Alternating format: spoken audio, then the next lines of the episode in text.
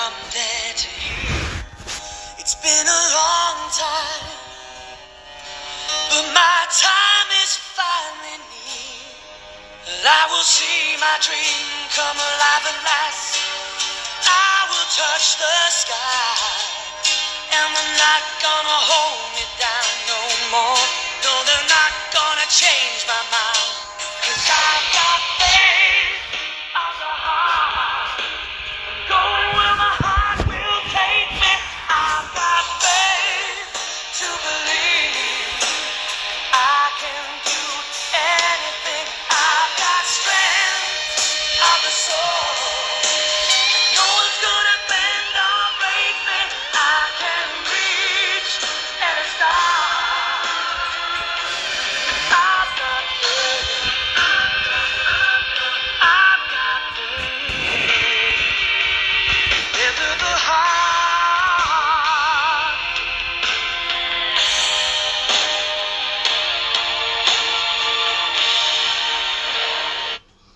morning, everyone. This is Ron Ziegler with the Mental Health Hour. I'm doing quite well today. I'm not in hell and I have no spells. And I'm living here in Pembroke Pines, Florida. And I'm with my beautiful wife, Brenda, as uh, she took the dog out for a walk, our four legged son. and um, I'm doing uh, okay. Uh, I've been up since uh, 4 o'clock this morning due to muscle spasms and um, oh my god i wouldn't wish this on anyone. Oh the pain that starts shoots up from my spine to my legs to my neck. And it's like a thousand knives going through my body and uh, I, I take the muscle relaxers but even that doesn't help sometimes. And uh, and um, they want me to take the morphine but i refuse to take it because I, I, I don't want to get addicted to it and I fight with them. And uh, I fight with my nurse when she comes over to administer to it to me because she see by law they give it to you by the nurse is uh, the nurse gives it to you by an injection underneath your tongue and uh, it knocks me out for two days. And uh, she said by you not taking this you're refusing treatment ron. I said i don't give a shit. Leave me alone and uh, so she just just left a little bit ago, and um, I'm doing okay. She'll be back tomorrow. She said I'll come back tomorrow to see how you're doing. I said I know you will. she come, and I said, I said, are you going to take me to church tomorrow? And she said yes. So my nurse is going to take me to church, which is good and my wife and my nurse will be escorting me to church. Two beautiful ladies. Um, I uh, I had these weird dreams of uh, last night. I was dreaming about past regrets, and the screams that I was hearing were of my own and my own past, and uh, it scared me a little bit. And I I called Doctor Don and talked to him about it, and he says, "Well, you're." Having near death experiences because of what you're going through. Now, all next week, I'll be going for tests to see what's going on with my kidneys. I told the doctor, I said, I want you to do a full biopsy on my body, on everything, on all my functions, everything, and see what's going on with my kidneys. Because I, uh, I think some of them, I think they're, I think they're working. And he says, no, they're not. But he says, I'll, I'll do the test that you requested. I said, thank you. I don't want to, uh, the audience that I talk to to think that I'm hiding something because I'm not. I'm not afraid of uh, being off hospice either. If they take me off of it, so be it. I'm okay with it. And the reality is, I'm, I'm, I would be upset because I gotten so fond of my nurse. And she even said, even if they did take me off hospice, she'd still come around and, and keep an eye on me. But she doesn't think uh, they'll take me off of a hospice because they know the reality through my blood test. And I'm going to take more blood tests on Monday and, and Tuesday, and I'm going to do an ultrasound uh, on my heart to see what's going on with my heart. They want to do an EKG on my heart. They want to do all this kind of stuff with my heart. And, uh, uh, and they have new medication they say will kickstart my kidneys. I says, okay. And they said, will you take the medicine? It's experimental. I said, yeah, why not? I, what have I got to lose besides uh, uh, living longer? And I do want to live a little while longer. I want to see out my uh, my justice for what I've been through in the past nine and a half years. And um, she says, You will. You'll get everything back. I guarantee it. And I, I said, How do you know, nurse? And she goes, Because I'm faith based and I have faith in my. She's Catholic, so she has strong faith in her Catholicism. And uh, those Catholic people know Christ, I'll tell you that much. They know and they're very Catholic. And when they get to start to praying, and they know they know the reality of their prayers do work. So uh, I'm very blessed in that reality that I have a beautiful nurse that prays for me with my wife. And uh, oh, I love my wife very much. I told her that last night. I said, you know, you are my best friend. You are my companion and my lover and I've been very mean spirited to you over the past 23 years, and yet you stayed with me. Why? Because I want to love you, she tells me. And I said, Why do you want to love somebody like me? I'm a filthy rag in mental health. I'm a diseased maniac. I'm a warped, frustrated man uh, with no morals. I have no moral values. And she says, Yes, you do. It's in your writings. You know, she reads my writings and she's like, oh my God, why don't you write a book? I wish I could write a book. I'd call it Why Me because of my disability. I already have it written. I just need somebody to help me write it, write it fully, and uh, include my artwork inside my pictures. And I met more celebrities this past week. Thank you for, well, thank you to the beautiful celebrities that contacted me and want to know me. And thanks to Loretta Swit for the uh, invite of meeting uh, other people. Wow. Loretta Swit and, and uh, many other people out there that know me that are celebrities, they, they tell their friends about me and they want to know me. I said, You sure you guys want to know me? You beautiful ladies want to know me? You gentlemen want to know me? I have mental illness and I like to wear women's underwear. I've been doing that since I was 12 because I was sexually abused. Uh, as a teenager in South Florida State Hospital, I had my first gay experience in there by four guys. I was beat up for it, and I resisted, and then they knocked out my teeth. And um, it was documented. They wanted to tell my parents, but if if they told my parents, my mom would blame herself for being for putting me in there because she went on the word of a of a school uh, school counselor uh, who is now a commissioner now, Louise Wexler, beautiful lady who uh, wanted to help me in my mental health, and she did, and she she got me to the right people. It's just that I was at the time being sexually abused, and uh, I didn't tell anybody. I had a school teacher uh, who was who was my f- friend at the time. Later on in years, um, wanted me to come out with my sexuality, and I, I pulled a gun on him, his own gun. And this was on South Florida State Hospital grounds. I was 14. And I pulled his gun out on him, and he said, Ron, you pull that trigger, you're going to have more problems than you ever had in your life. Give me the gun. I, I fought with him for two and a half hours with that gun. Because I said, I don't want to talk about that, that sex stuff. And he says, okay, would you come with me and we'll, we'll get some professional help? I said, I'm not going to talk about that. I, I was told to keep secret or they would do harm to my family. I know what they said and what they told you, and I know about your house being vandalized. So he said, Give me the gun. So I gave him the gun, and uh, his uh, daughter at the time was four years old. She's been my beautiful friend for almost 30 something years now. She calls me Uncle Ron. And she said, if you would have pulled that trigger on my dad, I would have hated you. And I thank God I didn't. And he said, by the way, Ron, there was no bullets in the gun. So I said, shit. I just didn't want you to get into a, a, a, cop fight with another security guard that would have been gun happy and pulled a trigger on you. So uh, all the staff came running and, and talked to talked to me out of it, and and I went and they took me into counseling, and I, I told a, a lady counselor, and she goes, "Did you like what they were doing to you?" I said, "No." And she goes, Why don't you come forward and tell them what's going on? I go, Because I was ashamed.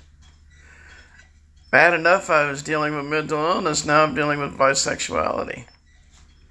And I didn't want to deal with it because of my mental health. I was ashamed of it. And uh, I walked that line every day. And I have beautiful ladies all around me, but sometimes those urges come, and I that's when I call my psychologist and I talk to him about it. And he says sometimes you have to fight it, Ron. And I do, and it's a struggle. Sexuality has always been, I don't know, crazy for me in that aspect.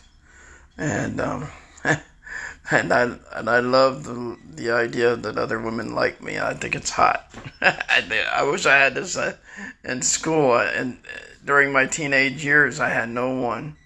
During my 20s, I had no one. All through my 30s, I had no one.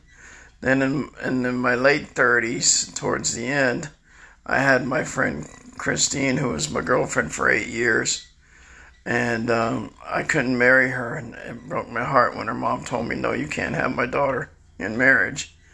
And I worked every night, and I brought her a, a $500 ring uh, to marry me. And she goes, You want your ring back for your for your wife, Brenda? I said, No, that ring's yours. That ring's a friendship ring for you. She goes, It is? I go, Yeah, that's for you. Yeah, so I want you to have it. And she said, Thank you, Ron. And I'm still friends with her to this day. I just uh, finally talked to her sister about a week ago. And she's not doing too good in the ALF. She's in a nursing home in an ALF. Uh, as a result of schizophrenia, and she has a hard time being on medications, and it's very damning, especially to a schizophrenic, because they they don't have no faith, and um, I felt so bad when she said she believes in God, but she feels God forgot her. And I tell her on the phone, I said, God did not forget you. She goes, Why? I go, Because I'm a part of your life, and I pray for you. She goes, Thank you, Ron. At least I know someone's praying for me. I said, Oh, yeah. She goes, You still love me, don't you? I said, Yes, I do. And uh, I love all my past girlfriends, especially my first one was, was Tammy. And she was my friend for many years in high school, and I wanted to go out with her so bad. And when she got married, it broke my heart.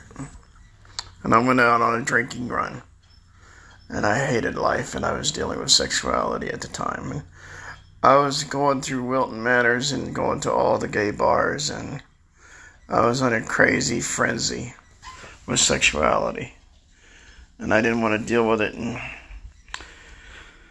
and then uh, my mom and I, on the way to uh, church one Sunday afternoon, uh, I was like 15 or 16, and she goes, "What the hell's wrong with you?" why won't you tell me what's going on with you? And I said, I was thinking to myself, I ain't gonna tell you what's going on with me sexually. Are you crazy? That's like telling the Catholic Pope that you're gay, and and then they, as soon as you find out that you're gay, they bash the fuck out of you. And I didn't want to go through that shit, so I didn't tell my mom shit, and she knew I was tormented, but she couldn't prove anything, and I kept it a secret. I kept my word. I kept it a secret. And um, from that time on, I I knew I had sexual problems, and uh, but now with I've been with my wife for 23 years, and we do pretty damn good. I try not to do the sexual things that I, that was done to me to, to my wife, because I don't want to hurt her. And she says, I said, what do you like about me? She goes, you got prettier panties than me. and we started laughing. And I said when when uh, when I first met her, her mom goes, "I don't want you to go out with Ron. I don't like Ron. He's psychotic. He's crazy." And uh, she ignored her mother and went out with me anyway. And uh, and now I'm living in in a house where I was hated. Kind of weird. But um, I'm okay with it. And so is my wife. And I was dreaming last night of, uh, about my dog, Spooky, who my mom took to the vet to have killed because we couldn't take care of her because she was just dying. She was losing her hair and all this stuff. And the veterinarian told my mom, "This is a healthy dog, and you want to put it to sleep." She goes, "Yeah, we don't have no, we have no room for the dog." And uh, when they came home, uh, mom told me she put the dog to sleep, and I cussed her out. My I cussed my mother out profusely, and I was so angry that she murdered our dog. That dog was my only atmospheric condition of love that I had. Hang on. Let me see who's calling. Call from the wireless Carol. Hello? Hello?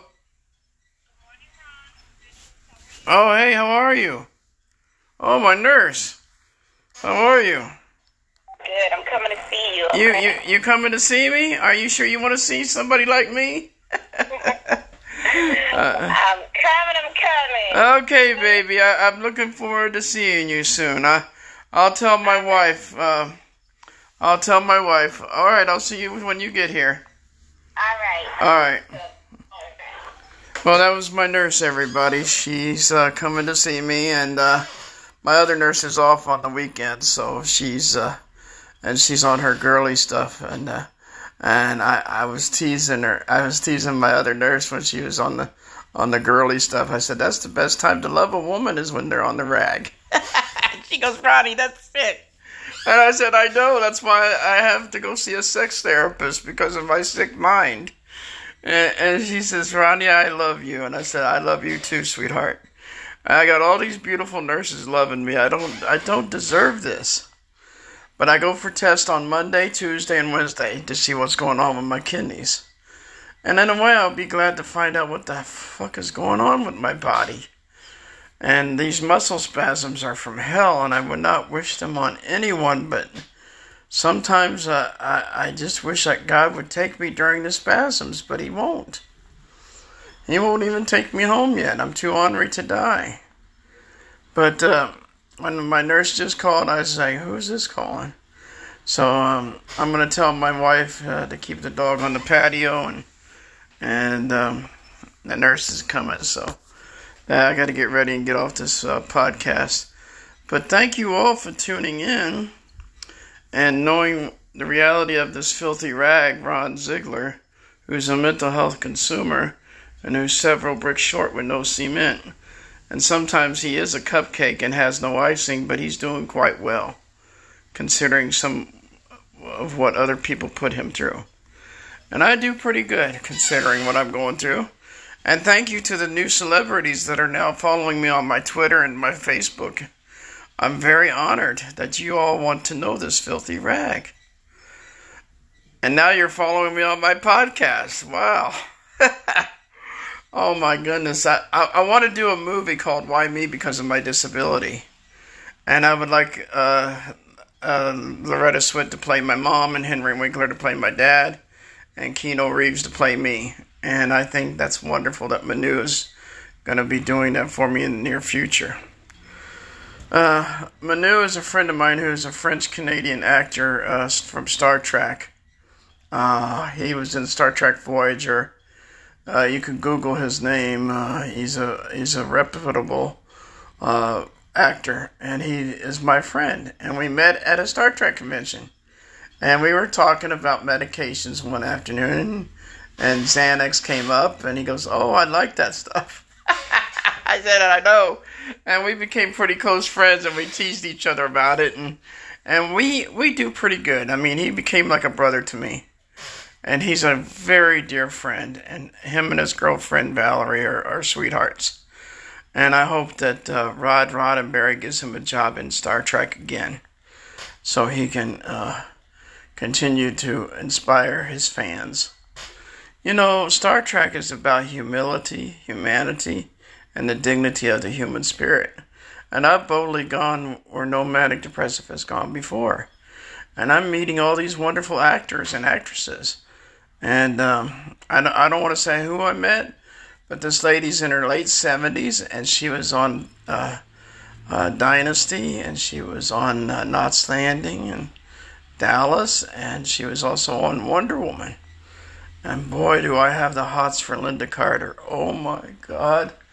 Even at her age, I would still love to love to take her out on a date. but I, I, I love when I was a nine year old boy, she gave me some erotic feelings with that costume she wore. But anyway, I have to go. My nurse is on her way. And thank you, everybody, for tuning into the Mental Health Hour. Please get to know me. Feel free to contact me. And to the stars and, and the actors and the and the actresses and the writers and now scholars that are even following me and, and, and doctors and, and lawyers and following me on, on on my social media. God bless you. If you want to know about my mental illness, feel free to uh, contact me. And please don't deny me of my mental health. I am mentally ill. I do have a condition of manic depression, and I've been diagnosed at the age of 12. So I know I have a mental health. I'm not I know I'm not that far gone. Anyway, be well, have no spells, stay out of hell, and if you uh, have no and, and be well. And if you have suicidal thoughts, call 1 800 Suicide or 211 for help for Broward. Thank you all for tuning in. Bye now.